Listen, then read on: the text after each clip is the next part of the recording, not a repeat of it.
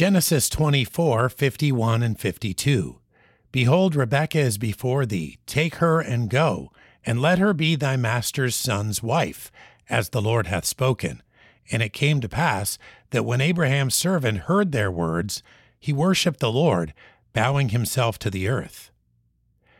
Sometimes we are just absolutely positive that the Lord has done something.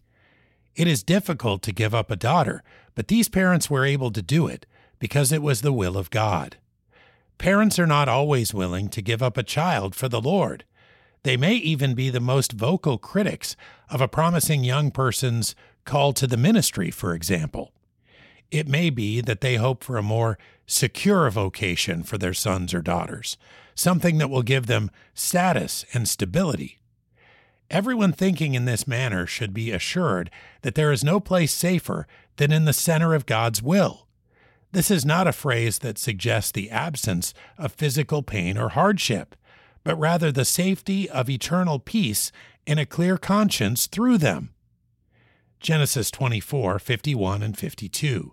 Behold, Rebekah is before thee. Take her and go, and let her be thy master's son's wife, as the Lord hath spoken. And it came to pass that when Abraham's servant heard their words, he worshipped the Lord, bowing himself to the earth.